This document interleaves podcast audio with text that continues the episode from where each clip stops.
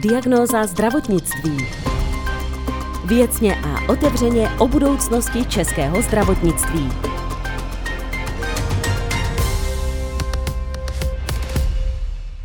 Byl prvním poslancem, který loni na konci ledna upozornil vládu, aby se důkladně připravila na možný příchod epidemie koronaviru do České republiky. Marně. Během pandemie proslul například nápadem, že by lékaři vůbec neměli chodit z práce domů, aby se nákaze vyhnuli. Kritizoval několik posledních ministrů zdravotnictví a po volbách má šanci stát se dalším z nich. Hostem podcastu Diagnoza zdravotnictví je docent Bohuslav Svoboda. Vítám vás. Dobrý den. Dobrý den. Pane docente, já ještě doplním, že jste členem občanské demokratické strany a dnes detailně probereme zdravotnickou část volebního programu Koalice spolu. Jejíž součástí jsou kromě ODS také TOP 09 a KDU ČSL. Tak, pane poslanče, zajistíme vstřícné zdravotnictví, píše se ve vašem volebním programu. Co si pod tím máme představit? Jak vstřícné bude naše zdravotnictví, až to převezmete? Já si myslím, že musíme přejít k tomu, co je v těch západních zemí naprosto běžné. Že princip celé práce toho zdravotnictví spočívá ve spolupráci toho lékaře a pacienta. Ten lékař není žádný nadřazený, žádný rádce, žádný rozhodující. Veškerá rozhodnutí musí být činěna v dohodě mezi pacientem a lékařem. Pro nás jako pro desku ta svoboda osobnosti je to nejvyšší, co vyznáváme. A pro mě navíc jako pro lékaře to je jediná cesta, jak dosahovat lepších výsledků. Prostě proto, když pacientovi děláte nějaký zákrok, který se s ním podrobně probrali, on měl možnost říct své připomínky, své námitky, tak to samozřejmě je velmi významné. Ono se to nás už velmi zlepšilo. Na třetí lékařské fakultě už mediky učíme, jak mají přistupovat k pacientovi, že ten přístup je partnerský, žádný jiný, ale pochopitelně ta doba eh, totality tady pořád zůstává. A čím to je, pane docente, že tady pořád zůstává? Vy to můžete posoudit, vy jste aktivní lékař stále ještě. Tak Víte, je to mentalitou naší? Ono to skutečně je tím, že to, přestože jsme se tomu bránili, tak něco v nás zůstalo. Já když komunikuji s pacientem pražským nebo s mladou pražskou pacientkou, tak v té komunikaci není žádný problém. Ale když řeknu nějaké eh, babičce, která ke mně přijela z Jižních Čech, že to bude vyžadovat řešení operační a že ty možnosti jsou dvě nebo tři a teď ty varianty vysvětlím, tak víte, co mi odpoví? Ne. Co myslíte vy, pane doktore? To je standardní odpověď našich pacientů. Ale Oni na... vlastně nejsou na to připraveni. Na to Pane docente, ale není to logická odpověď, protože taková babička, ale je to jedno, to může být i někdo z Prahy. To může být i někdo může. z Prahy. Někdy byste řekl tři varianty, tak já jako like bych taky třeba nevěděla, co je nejlepší. Mm-hmm. Ono to zdánlivě vypadá, že to, že to rozhodnutí toho lékaře, ale já vám řeknu příklad, který je dneska téměř standardní. My musíme Eh, mnohdy operovat ty pacientky tak, že zasahujeme do těch vnitřních rodidel a v některém případě musíme odstraňovat dělohu mm-hmm. jako takovou. A dneska pacientky velmi bojí za to, aby si mohli nechat vaječníky, protože ze všech těch Facebooků a ze všech těch informací, které jsou, dospěli k názoru, že ty hormony jsou pro ně smysluplné. To samozřejmě je pravda. Má to jeden háček, že třeba v těch 60 nebo 65 už ty hormony neexistují, ty už ten vaječník nevyrábí. A to riziko toho, že se na tom vaječníku dělá nádor, je relativně velmi vysoké. Je větší, než tam je s tou dělohou. Čili tam je to právě v té fázi, kdy se musíme domlouvat. A rovnou musím říct, že v tomto případě, když já ji upozorním na to, jak veliké má riziko možného nádoru na tom vaječníku, ona na tom bude trvat, takže my ji vyhovíme. Rozumím. Takže tam je to o té spolupráci, ano, o té to, to je taková ta ukázka toho, té spolupráce, té možné vstřícnosti, ale i toho, že ta druhá strana může mít nějaký názor.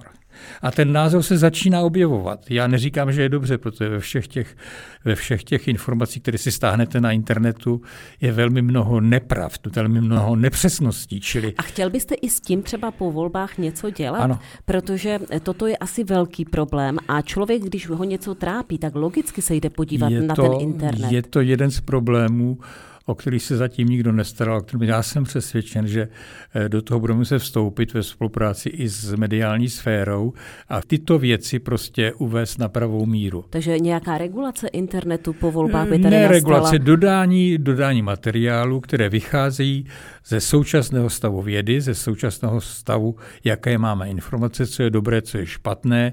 Ta pravda tam prostě musí být, protože jinak ta pravda má dneska takový dvojí charakter.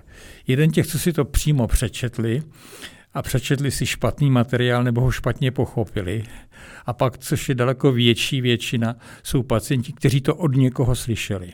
A to, co od někoho slyšeli, může být ve velmi výrazném rozporu s tím, co je potřebné. Vyžaduje to od toho lékaře, aby skutečně si ten čas udělal, probral to s tím pacientem velmi podrobně a pokud je o té pravdě velmi silně přesvědčen, je přesvědčen, že ta varianta, kterou by pacient chtěl, ho poškozuje, tak má udělat všechno pro to, aby ho přesvědčil, ale nemůže mu to nařídit, nemůže mu to nakázat. Je to jenom porada dvou partnerů, mm-hmm, kteří jsou v tomto, řekněme, rovnocení, v tom finálním Takže to bude vyžadovat změnu trochu té mentality naší. Ano, ano. Eh, zároveň eh, nějakou eh, úpravu, dobře neříkejme regulaci internetu, ale nějaké dovysvětlování tady tohoto a to bude tedy jedna z věcí, kterou byste případně po volbách Ano, a kromě jiného, to je jedna z věcí, která bude znamenat i zásah do hodnocení té práce toho lékaře, protože taková věc se musí prostě objevit v tom sazebníku, když strávíte s pacientem půl hodiny, hodinu jednáním o nějakém problému, který je pro něj podstatný, pro nás podstatný, ale je podstatný i pro tu chorobu, tak to není věc, kterou můžete dělat jakoby ve svém volném čase.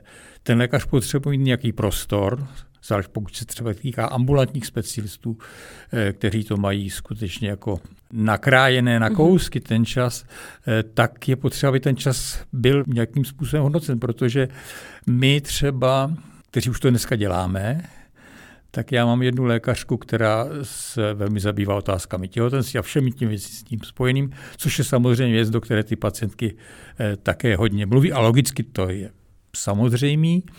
A ta má den, kdy třeba za ten den vydělá 10 korun.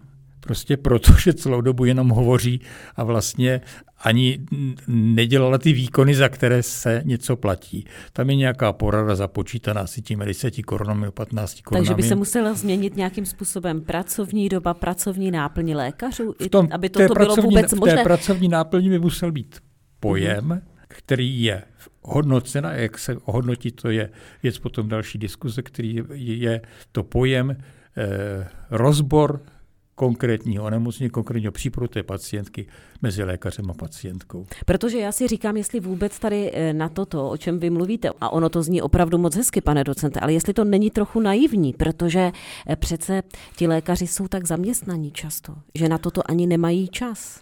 Ano, já jsem v těchto věcech opravdu naivní. Já to znám od svého úplného dětství, protože já jsem se v ordinaci narodil a, a byl jsem účasten mnoha e, věcí, kdy můj otec s těmi pacienty hovořil a já jsem si byl malé dítě, které jako nemělo slyšet nebo nerozumělo tomu, ale něco v tom jeho přístupu k tomu země zůstalo.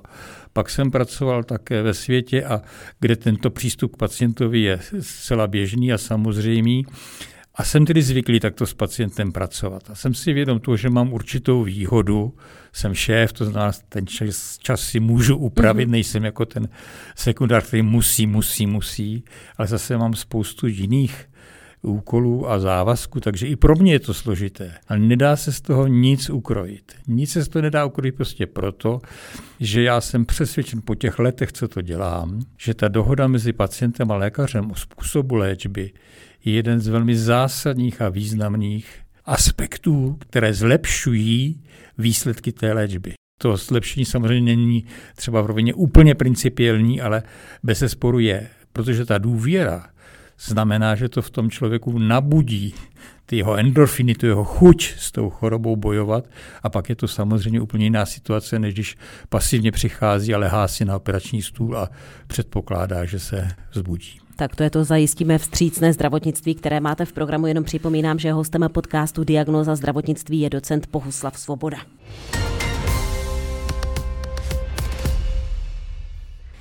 Vy chcete taky garantovat dostupnost zdravotní péče a to sítí zdravotnických zařízení podle počtu obyvatel a dojezdové vzdálenosti. To podle vás dneska není pořád ještě naplněno? Ta otázka je možná jedna z nejdůležitějších, kterou mi dáváte, protože to je zcela o eh, principu, který je dneska vlastně řešen špatným způsobem. My si musíme uvědomit, že jsme v zemi, kde dojezdové vzdálenosti jsou o něco větší, než kam se dá doplivnout. Mm-hmm. Teď je to kolik? 35 minut? Nebo... Asi tak. Asi tak. A my přesto vytváříme nějakou síť, která neodpovídá tomu modernímu stavu. A díky tomu, co vytváříme, vytváříme obrovskou nadpotřebu lékařů a zdravotnických zařízení, nejenom co se jejich frekvence a četnosti v místě týče, ale i co se týče jejich kvality. Já jsem skutečně přesvědčen o tom, že ta léčebná síť musí být primárně zajištěna sítí ambulantních zařízení.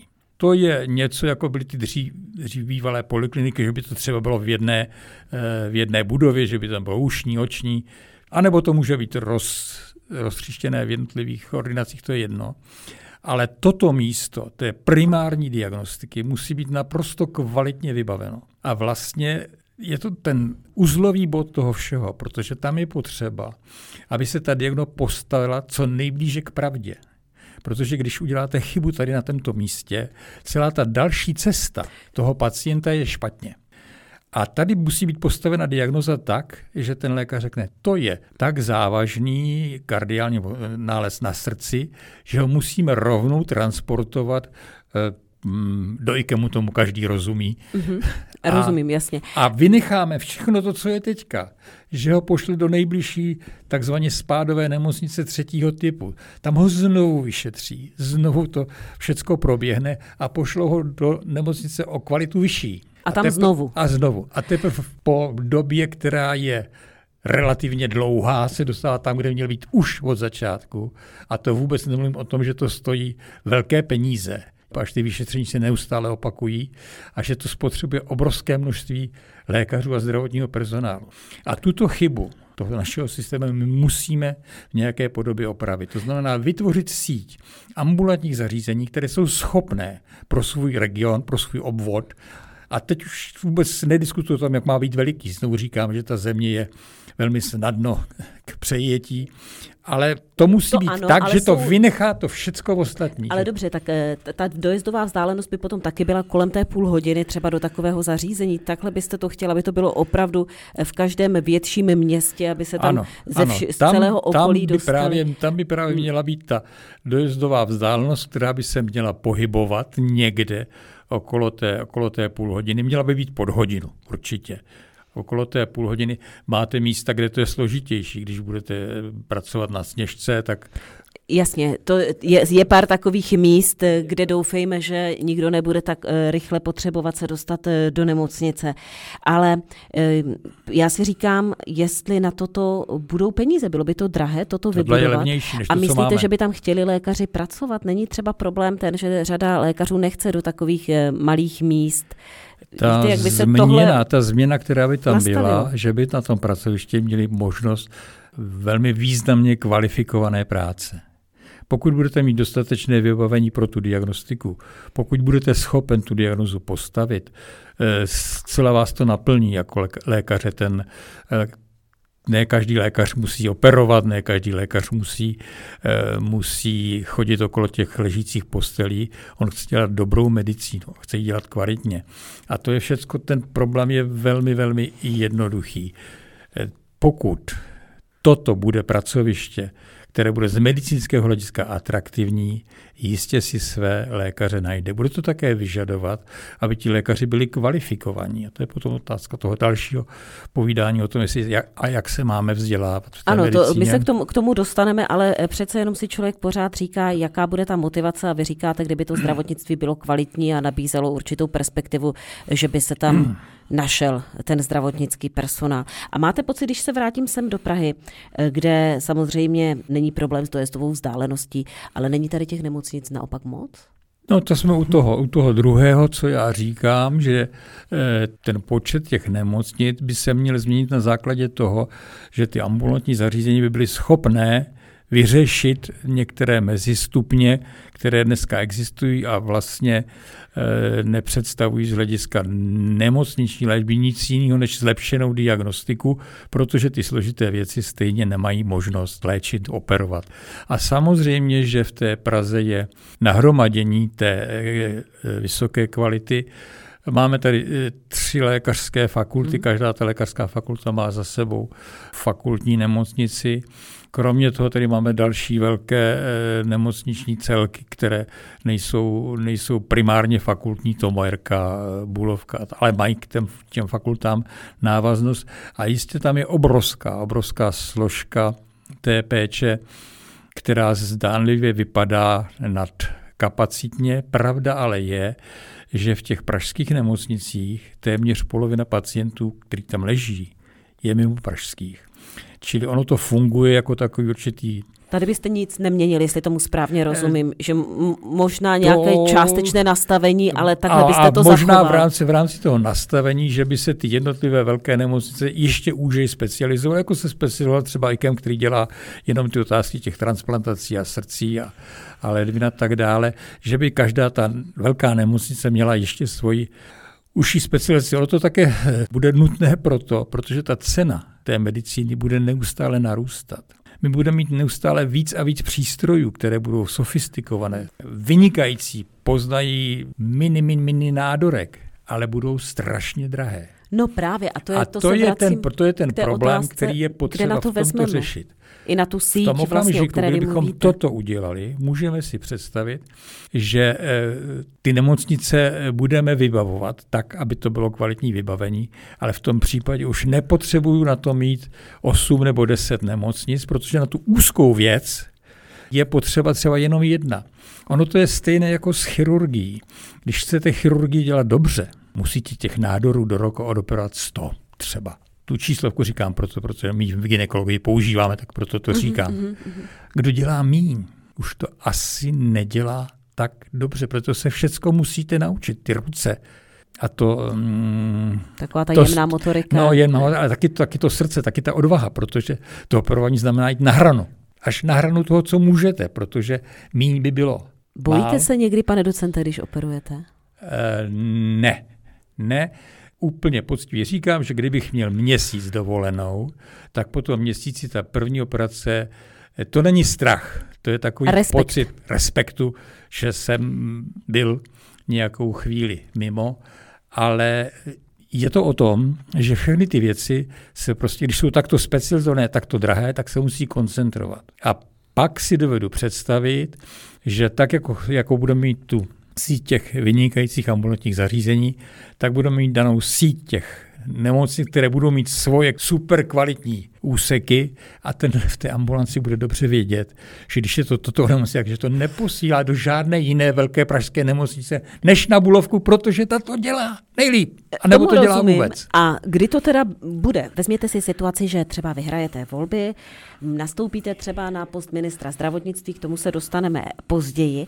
ale jak dlouho by toto trvalo, než by se něco takového vybudovalo? Stačily by na to ty čtyři roky toho běžného funkčního období sněmovny, my, pane docente? My potom voláme už, já osobně, z funkce prezidenta komory a přednosti klinika děkana fakulty jsem měl ke všem těm rozhodovacím procesům blízko a nikdy se to nepodařilo. Už Ale když byste už měli jsme, tu už jsme, jednou, už jsme jednou byli dohodnuti, že se to nastartuje a byl jsem u pana prezidenta tehdejšího Klauze a on mi říkal, to je bezvaný, to uděláme. Hmm. To je bezvaný.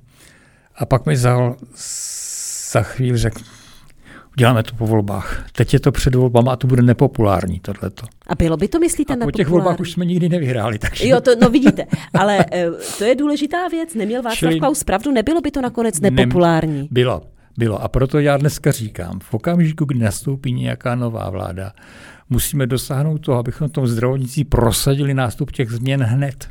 Protože určitě první dva roky budou velmi složité budou v mnoha případech eh, nepopulární. Bude to bolavé třeba i pro někoho, pro nějaké ano, zdravotníky, že třeba nebudou bude to, to chtít. bude to Bude to určitě bolavé.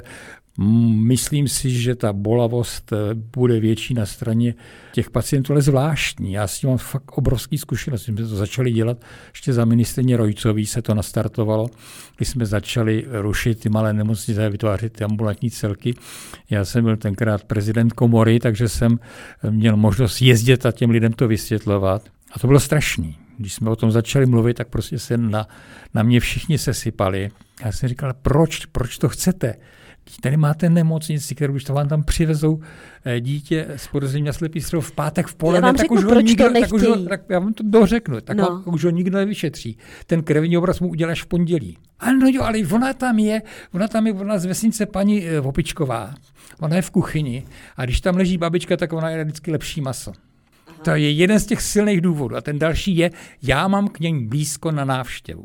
No a možná taky určitá obava, že by to třeba mohlo být horší která je přirozená, zase na druhou stranu. Která je přirozená, proto musíme o tom, jak ty naše výsledky pracovní jsou, jaké jsou, jaká je kvalita těch nemocnic, musíme začít naprosto otevřeně hovořit. A to je to, co možná bude nepříjemné i nám lékařům, ale musí to být. A kdyby to tedy potom bylo reálné, že by to vzniklo taková síť do dvou let třeba po volbách, když by se na tom hned po volbách začalo pracovat? Do dvou let bude nastartovaný ten základní princip, nebude to jistě hotové, ale ty zbývající dva roky už budou přinášet nějaké výsledky. Já věřím, že ty výsledky budou pozitivní a tím pádem to vytvoří prostor pro to, aby se mohlo pokračovat dál, protože takováto transformace zdravotnictví je otázka na dvě volební období určitě, ale vy v tom prvním musíte dělat ty kroky, které ukáží, že ten směr, kterým jdete, je dobrý, že se to zlepší a pak teprve dokážete dodělat ten zbytek. Čili já vždycky říkám, až eh, eh, budeme do toho moc mluvit, tak hned první den musíme začít křičet, začněme od zdravotnictví. Ale to možná ta moje posilost s tím zdravotnictvím je veliká. No, víte, ono prvně se bude problémy. křičet, sestavme vládu, potom kdo ví, jak dlouho se bude sestavovat vláda a tak dále. Jasně. Ale, uh, Jakkoliv jsem politik, tak to zdravotnictví je pro mě důležitější. Docent Bohuslav Svoboda je hostem podcastu Diagnoza zdravotnictví. Dalším bodem vašeho programu je elektronizace zdravotnictví a elektronická karta pacienta. Chcete přijít s novými věcmi nebo jenom zrychlit ten nastartovaný proces elektronizace? Já si myslím, že tady v této fázi mnoho nového nelze udělat. Tady už jednu zdravotní kartu měli za, v době Julínkovy éry a teď se trošičku ta elektronizace posunula tím, že se objevily ty e-recepty a některé ty věci.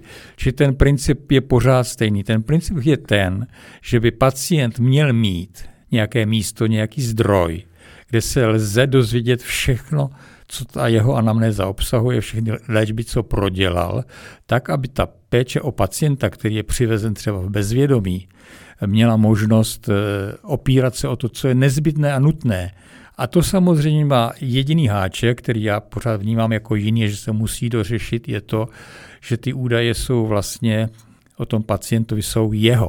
To jsou údaje to je, ale, o něm. Ano, a že je nutné v nějaké, v nějaké podobě zaručit to, že k těm eh, informacím nebude přístup. Je tam možnost to zaručit, když by se elektronicky do toho mohl kdo, zaručit, kdekoliv, zaručit, dostat zaručit nemůžete, zaručit nemůžete nic, ani to, že na vás nespadne kometa, ale eh, je pochopitelné věcí právě těch, co se zabývají problematikou této komunikace, aby připravili to nejvyšší možné zajištění. A že to není možné úplně, víme z toho, jak občas propadne informace o tom, že se z eh, nejvíš, nejužších kruhů NATO získali nějaké informace, které jsou super tajné a super zašifrované.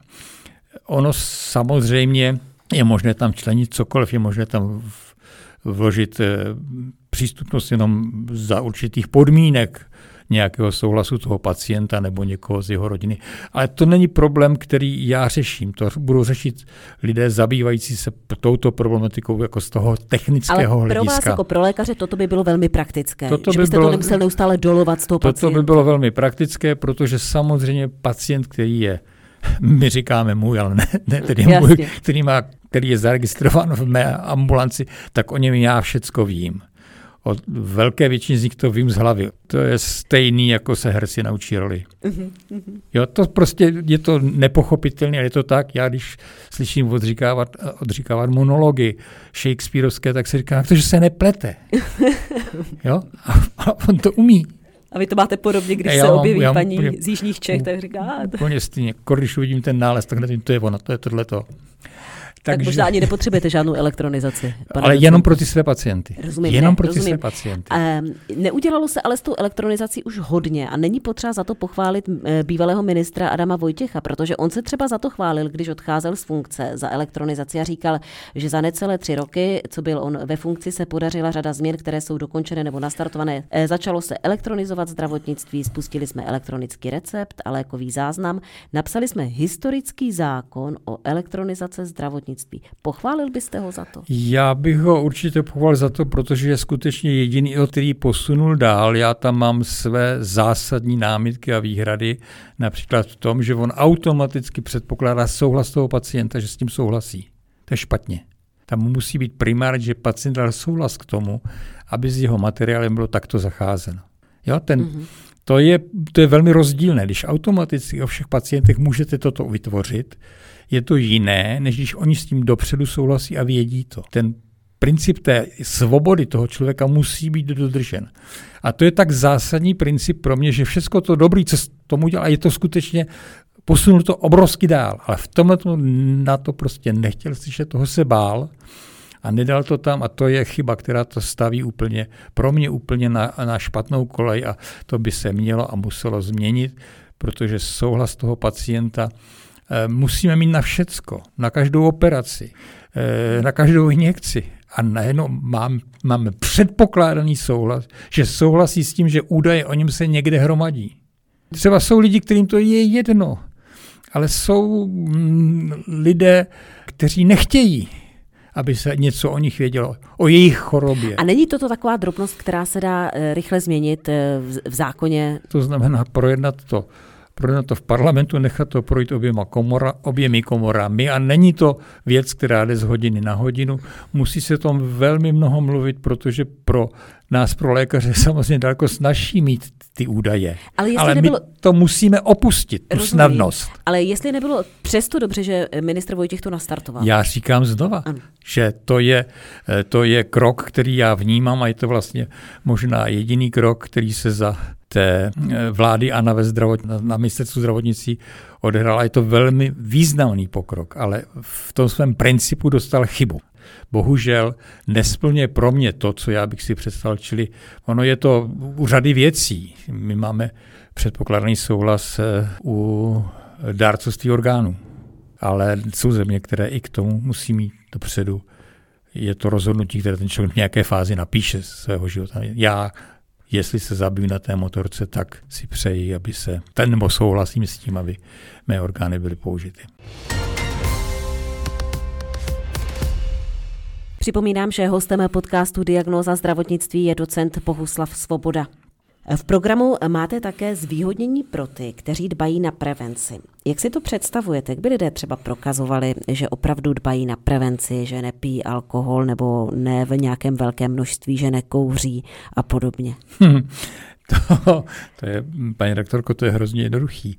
To, že nekouří, nepro, neprokáží samozřejmě, pokud eh, nejste eh, ušní lékař, nedíváte se mu do krku, mm-hmm a ucítíte ty cigarety, ale to, co my jsme schopni sledovat, je to, jestli se o to své zdraví stará, jestli chodí na preventivní prohlídky, jestli ta pacientka skutečně absolvuje řádně mamografické vyšetření v termínu, kdy má, a jestli eh, chodí pacientka na vyšetření eh, děložního čípku, jestli, jestli chodí muži na vyšetření tlustého střeva, protože ty nádory rekta jsou u nich časté, to tež se týká prostaty.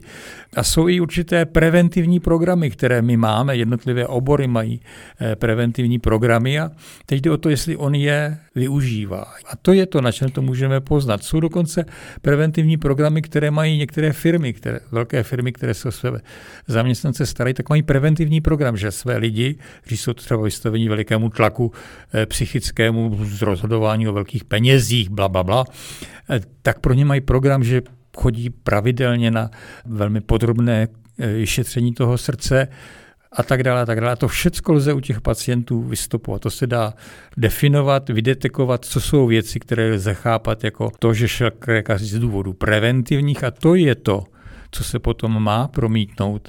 To, co můžeme nabídnout tomu pacientovi, že se to promítne do jeho platby pojišťovně. Že člověk, Takže by platil méně třeba potom. By platil méně, ano. A jak a nebo, a nebo méně? Máte to vymyšleno? Eh, ta výška je rozdílná a je rozdílná od toho, co by se stalo. Jestli by jenom platil méně, nebo jestli by mohl tu částku použít třeba pro někoho ze své rodiny, aby mu zajistil třeba lepší kyčelní kloup.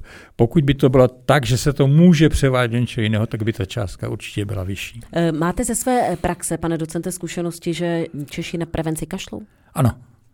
A čím si to vysvětlujete? No, tak nebyli k tomu nikdy, nikdy vedeni a eh, zvláštním způsobem se bojí, že když se ta choroba objeví, že to bude pro ně znamenat nějaké omezení.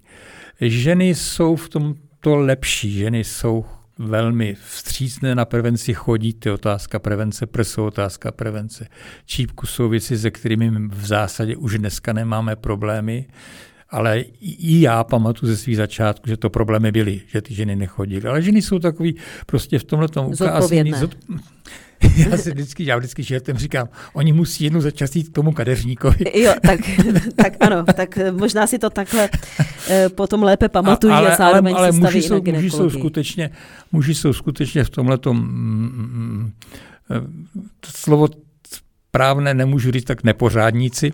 A takže třeba na, na to vyšetření těch testů na prostatu nechodí, nechodí na, hm, na vyšetření toho konečníku. A přitom se ví, že když se dožijí určitého věku, takže ta pravděpodobnost toho, že nějaké to onemocnění té prostaty budou mít, se blíží 100%. Ten věk je vysoký, ale prostě je to tak. A že ta frekvence těch nádorů střevních je, je v desítkách procent a jsou země jako Japonsko, kde to je skutečně u těch mužů to představuje vlastně hlavní příčinu smrti.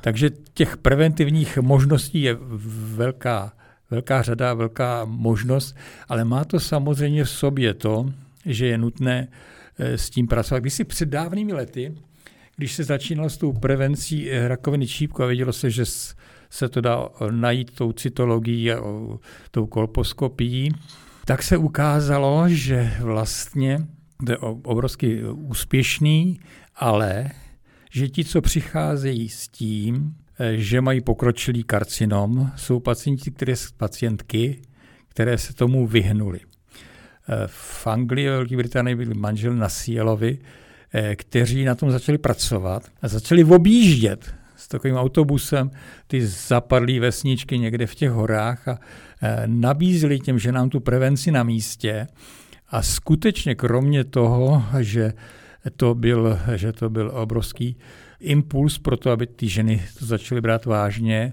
tak oni zachytili obrovské množství pozitivních nálezů. Prostě protože se ukazuje, že právě ti, co se tomu vyhýbají, jsou velmi často že ze složitých ekonomických a životních poměrů, kde ta možnost i té, ta, v toho čipku je to infekce, že e, infekce je daleko snažší získat, čili že to je vlastně skupina, ty, co se vyhýbají mhm. prevenci, jsou skupina, ve které významně vyšší procenta tu chorobu má. A to je potřeba všechno tohleto říkat a my jsme s tím museli pracovat a za toho, za toho totalitního režimu to samozřejmě bylo snažší, protože my jsme posílili sestru za těma ženama, co nepřišli na tu, komu, na tu kontrolu. A téměř se jim to přikazovalo. O tom to není, je o tom, je to o tom, abychom jako ty nasílovi to dokázali, přesvědčili ty lidi, že to skutečně pro ně smysl má. A možná tady ta motivace, že třeba potom, když se někdo o sebe bude starat, ano, bude mít ano, trochu nižší to zdravotní pojištění, přesně, než ten, kdo se o sebe starat. K tomu, právě co to pro ně bude znamenat, kromě, kromě vašemu. Ano.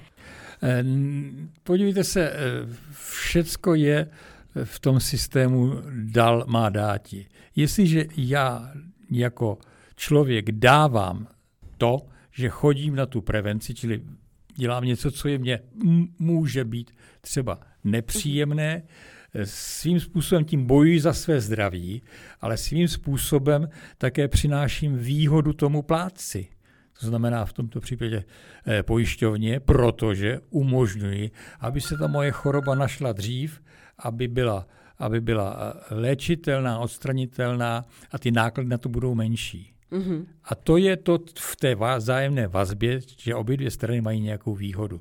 Ty, co do toho nestoupí, nemohou žádnou výhodu očekávat. To je prostě daný. Vy nemůžete počítat s tím, že když nebudete chodit do práce, že dostanete peníze. Ne, to já s tím nepočítám rozhodně. Já v tomto mám jasno. Pane docente, mluvili jsme o zvýhodnění lidí, kteří, kdyby se o sebe starali, tak by třeba měli nižší eh, zdravotní pojištění. Ale řekněte mi obecně, ten systém zdravotního pojištění, tak jak je tady u nás nastaven, je v pořádku nastaven? Měnil byste tam něco? Ten systém samozřejmě není nastaven. Nesmíte zapomenout, že ten systém je nastaven už téměř 300 let. Na tom, na tom, jak to bylo nastaveno, se nic nezměnilo od té doby. A vlastně pořád tam platí jediné pravidlo, že to je systém, který říká, že pokud platíte, ano. tak za to máte léčbu a že to, že to je všeobecné solidární pojištění, že ty prostředky se dávají dohromady a z toho se to potom platí. Tohleto pojištění už se dávno přežilo. Ten objem těch prostředků eh, prostě nestačí na to, aby hradil všecko, co je potřeba uhradit. A znovu říkám, že se na něm nic nezměnilo od té doby, co to pan Maršál vymyslel. A je dneska eh, potřeba začít uvažovat o jiných pojištěních. Nejčastěji v těch mých úvahách je takzvané taylorizované pojištění. Jako na míru šité pojištění já si dovedu představit, že eh, když mě bude 20, 30, že tak se... budu mít jiné pojištění, než někdo, kdo má, eh, komu je 60, 70. Pojistím se, pojistím se cíleně na to, že se nabourám na motorce, nebo se cíleně pojistím na to, že mě odejde žlučník.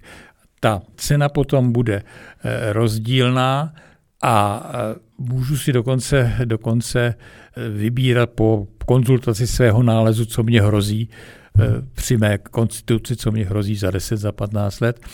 A v principu by to mělo znamenat, že by Eh, do těch chorob, které se často vyskytují v tom věku, přišel větší objem peněz. A že by ta distribuce těch peněz tedy byla eh, nějaká jiná, lepší.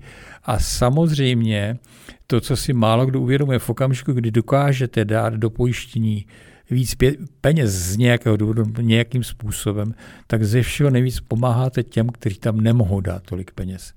Takže by to pojištění... byla i, bylo i solidární svým a, způsobem. Ano, to by samozřejmě, ten, ta pojištěna pracuje jako instituce, která získá balík peněz. A s tím balíkem peněz je povinna udělat to, co se zavazuje ve své smlouvě. Čili peníze, které pojištěna získá navíc, tak se z 80% použijí pro ty, kteří tam dávají nejméně. Uh-huh, uh-huh. E, připlácelo by se i za nadstandard, eh, pokud byste já, se vy dostali já moci? Pojmu, já pojmu nadstandard neúplně rozumím, protože nadstandard, který byl zrušen, Julínkův byl nadstandard, který se týkal platby za ošetřovací den, a to vlastně byly peníze, které šly na jídlo. Od té doby to jídlo v nemocnicích je ještě horší, než bývalo ten nadstandard, eh, jestli si zaplatíte, že budete mít eh, pokoj se sametovými záclonami, to pro mě není nadstandard. Pojem nadstandard já e, chápu skutečně ve věcech, které s tím zdravotnictvím nemají nic společného. Prostředí, v jakém jste, jakou dostanete stravu, že si můžete třeba nechat posílat stravu noblesní restaurace, že budete mít jinou místnost, ve které ležíte, že budete vždycky ležet sám, nikdy tam nebude nikdo jiný s vámi. To je podle mého pojmu nadstandard. Všecko ostatní, my stále chápeme to, že ta léčebná péče se dělá podle současných znalostí vědy a medicíny v té nejlepší možné variantě. A vy byste se vracel nebo nevracel k Julinkovým poplatkům? Já si osobně myslím, že poplatky, které byly za den na lůžku, měly svůj smysl. Říkám to s tím vědomím, že se na mě budou zlomit i u mě, protože to slomilo to ODS, na to následovalo žluté tsunami a začali nám vládnout sociální demokrati v celé zemi. Ale eh, ty prostředky prostě potom chybí na něco jiného. To byly peníze, které vlastně vykrývaly ten ošetřovací den, to jídlo a ty věci okolo. Vůbec to nemělo nic společného s medicínou. A když si uvědomíte tu cenu, že to představoval cenu dvou piv, když si představíte to, že ten člověk, který leží, tak se vždycky nejčastěji mluví o tom, že ty staří lidé prostě mají ten, ten, ten důchod a nemají na to. A tam byly, myslím, nějaké výjimky, že ne každý jednak, to úplně platil. Jednak to bylo limitováno, mm. kolik to může být do měsíce a ten limit byl opravdu velmi, velmi míru milovný a musíte si uvědomit, že v té fázi, kdy tam ten pacient leží, tak nejí za svý, netopí si za svý, nesvítí za svý, Jo? Že určitý eh, úspory, Ne, já tomu rozumím, má. ale populární to nebylo. Populární to nebylo. David Rád tím tehdy vyhrál volby a sociální ano, demokraté ano, v dalších ano. krajích a ale potom ptáte i se mě, jestli si myslím, tak ano, jsem přesvědčen o tom, že tato forma spolučastí na tom denním provozu svůj smysl má, musí být regulována, zastropována tak, aby ty skutečně nemajetné nepoškodila, abychom to nevybírali od někoho, kdo žije na ulici a tak dále a tak dále. A to všechno bylo. Ale myslíte, že si ještě někdo troufne? A při, zeptám se rovnou, troufli byste si vy jako ODS s něčím takovým znovu přijít, nebo by to byla politická smrt? To vyžaduje určitou odvahu, samozřejmě taková věc. Já se na to dívám malinko jinak. Ten Julínek, já jsem s ním o tom tenkrát mluvil, protože byl člověk z mý komory lékařský, udělal obrovskou chybu, že tím začal. Tím se nezačíná takovou věcí. Tím může končit, až to zdravotnictví uvede do chodu, že bude dobře fungovat, až všichni lidé budou vědět, kolik za to zdravotnictví vlastně za ně ten pláce ta pojišťovna dává, až všichni budou znát z ročních výkazů, kolik, tak pak to dostane jinou podobu. Není možné to udělat z mosta do prosta, aniž bych měl pro to jakýkoliv, jakýkoliv zdůvodnění, které těm lidem vysvětlím a oni ho pochopí. Takže eh, ta představa toho, že by součástí zdravotnické reformy teď na začátku byla, eh, byly poplatky za eh, den v nemocnici nebo nějaké poplatky za návštěvu lékaře je věc, která je mimo realitu. To jsou všechno věci, ke kterým se bude muset dojít na základě vývoje toho zdravotnictví, na základě toho, jak to, jak to plátci toho zdravotního pojištění akceptují.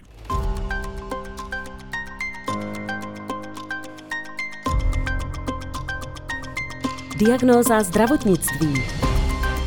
Věcně a otevřeně o budoucnosti českého zdravotnictví.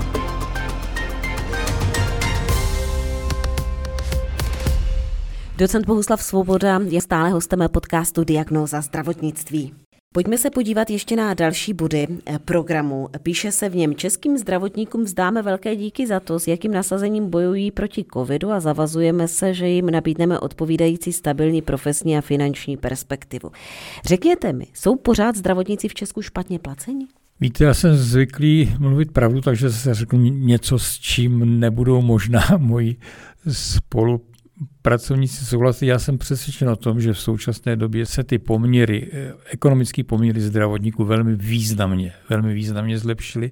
Ale já jsem také člověk, který říká, když si šel dělat medicínu, tak prostě víš, že se slouží noční služby. S tím si musel počítat.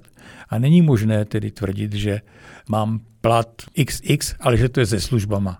To prostě je součást mého povolání a za to povolání jsem placen jako za celek. Ne za to, že tam jsem od sedmi do čtyř. Protože on potom má zase adekvátně volno tomu. Ad, adekvátní volno a má to adekvátně zaplaceno. Odsloužená neděle představuje vlastně tak významnou část toho platu, že když si vezmeme lékaře, kteří slouží, tak to jejich pracovní ohodnocení je skutečně významně, významně lepší přepočtu na to, jaké jsou průměrné příjmy v této zemi, už jsou kolem 40 tisíc je průměrný plat, nebo 38 tisíc je průměrný ano, plat tak, hrubý. Asi tak. A plat lékaře v nemocnicích, pokud si to správně vzpomínám, průměrný je kolem 90 tisíc. A oni se říkají, službami. oni říkají právě se službami. A já říkám ne, to je váš plat. Toto povolání jste si vybrali a za to jste placeni. A implicitně to obsahuje v sobě noční služby. To prostě takto je. Jestli jste chtěli povolání, kde nejsou noční služby, jsou taková povolání, ale není to medicína. Lidé stůňou i v noci a rodí nejčastěji v noci, takže porodník ví, co to je noční služba. I sestřičky si myslíte, že už si vydělávají slušně. Tam I, je ten plat sest... kolem 50, se blíží k 50 tisícům v průměru. Já vůbec neříkám, že nemají s dalším vývojem dostávat přidáno. To Já bych jim neříkám, přála co nejvíc peněz všem taky, ale v tuto, v tuto chvíli jsem přesvědčen o tom, že ta situace už není taková, jako byla před těmi deseti lety. To už je skutečně eh, v těch našich českých podmínkách s těmi našimi českými možnostmi je to reálně, eh, racionálně velmi slušný, velmi slušný plat. Eh, já když jsem pracoval v Itálii, tak tam téměř všechny instrumentářky byly instrumentáři, to byli muži. Mm-hmm. A já jsem to nemohl pochopit, protože je taková jako typicky práce pro někoho, kdo má rád pořádek, umí to seřadit a, a pamatuje si to. A pak mě vysvětlili, že vlastně ten příjem té instrumentářky je takový, že když to dělá muž, že za to uživí rodinu. A proto se to stalo teda atraktivní i pro ty muže. A dneska ten eh, plat té sestry také představuje významný podíl platu v tom příjmu té rodiny, když si ho takto představíme. A to já si říkám, pane docente, protože ano, ten plat eh, už vypadá slušně u toho lékaře i u té sestry, ale stejně se jim vyplatí jít pracovat do Německa a do Rakouska. Nebo ten důvod, proč dneska oni tam jdou, už není jenom o těch penězích, ale o tom, že třeba v Německu mají lepší systém vzdělávání lékařů, nebo že právě tam mají třeba méně služeb, jiné bonusy. V čem vidíte ten problém? Já se tím velmi zabývám a jednám i s mladými lékaři. Teď jsem mluvil s těmi jejich jednotlivými lékaři, mladí lékaři, a jak se všichni jmenují. A oni sami přiznávají to, že důvody odchody do zahraničí nejsou důvody ekonomické. Oni tam samozřejmě jistě vydělávají v té absolutní hodnotě víc, ale jejich náklady jsou také větší. Bydlení je eh, dražší v Mnichově než třeba v A když půjde, když půjde dělat do Londýna, tak z toho platu už mu taky tak zase závratně moc nezbývá. Ten důvod, proč oni dneska odchází, většinou je ten, že hledají lepší nebo rychlejší možnost postgraduálního vzdělávání. A ta je tady pomalá? Eh, ona je u nás definovaná eh, časově, a mě samotnému to vadí jako učiteli. Já mám tu část té medicíny, která v sobě má tu úplně internistickou a hormonální část, ale taky tu manuální, protože jsme chirurgové. A já samozřejmě vím, že někdo má ty ruce tak nadaný, že já ho to naučím za polovinu té doby, než kolik je definovaná. Mm-hmm. Také vím, že někdo se to nenaučí ani za dvojnásobek. Jo? A to všechno je potřeba, aby se v tom pozorování vzdělávání projevilo. Je to... Já bych chtěl, aby tady bylo to, co je tam, u našich sousedů, že ten přednosta té kliniky nebo ten šéf je ten, kdo zodpovídá za to, jak se vzděláváte, protože na konci toho vašeho vzdělávání bude to, že dostanete nějaký papír nebo nějaký atest, že jste odborník v oboru otorinolaryngologie a za to ručí ten, kdo vás to učil. A toto by možná ani nemuselo být tak těžké po volbách prosadit. Ne, to by nemělo být tak těžké, ale je to přenést tu osobní zodpovědnost na ty, co jsou zodpovědní za to vlastní vzdělávání. Pochopitelně to může představovat, nebo mělo by představovat nějaké finanční ohodnocení toho učitele, protože po tu dobu, co učí, tak musí eh, v nějakým způsobem nepracovat, jakoby. Ale chtěl bych, aby se, jako to, by, jako to bylo, když můj eh, táta odešel do privátní praxe, tak se vždycky říkal, no ale on byl na klinice u Jiráska. Tečka, víc se nemuselo říkat. A to bych chtěl, aby bylo. Aby, a to také v tom světě existuje. Také tam existuje to, že pokud není prostor pro to, aby se tam vzdělával ten otorinolaryngolog, tak ho nevypíšou. Takže znám případy třeba z Německa, kdy ten mladý absolvent čeká rok, dva, dělá něco jiného, než se někde v nějakém kraji uvolní místo pro studium postgraduální v tom oboru a pak ho má. Samozřejmě po volbách jakékoliv změny a to neplatí jenom po volbách, ale obecně v politice, potřebují nějakou širší politickou schodu. Když se podíváme na průzkumy, eh, jak to vypadá, kdo asi vyhraje volby a tak dál, tak všechno nasvědčuje tomu, že byste měli šanci vytvořit koalici třeba s Piráty a se Stanem. Myslíte, že byste byli schopni se v těch základních eh, otázkách právě s Piráty a se Stanem shodnout? Mm, on ten program Pirátů vyšel velmi nedávno, vlastně, že je to Pár dnů. Pár dnů, no, pár z, konce, z konce minulého týdne, začátku tohoto týdne, ale přesto ten jejich program vlastně v celé řadě těch principiálních věcí eh, se shoduje s naším programem. Oni také hovoří o tom, že je třeba hodnotit kvalitu té zdravotní péče a z toho vyvozovat potom její ekonomickou náročnost. Oni také hovoří velmi intenzivně logicky, protože jsou to experti na tuto sféru o elektronizaci zdravotnictví, v tom se s nimi také shodneme. Jistě budeme mít nějaký problém s tvých představou mm, marihuány a její, její legalizace. No, no, no, no u nás, u, u nás jsme k té marihuaně velmi, velmi tolerantní, to si nemyslím, že by tady bylo nějak zlé, ale jako mám takový určitý problém s tím, abychom odhlasovali to, že budeme mít ty čajovny, kde se to bude eh, prodávat, kouřit jako... To byste si dávali jako podmínku třeba do ne, koaliční ne, smlouvy, že...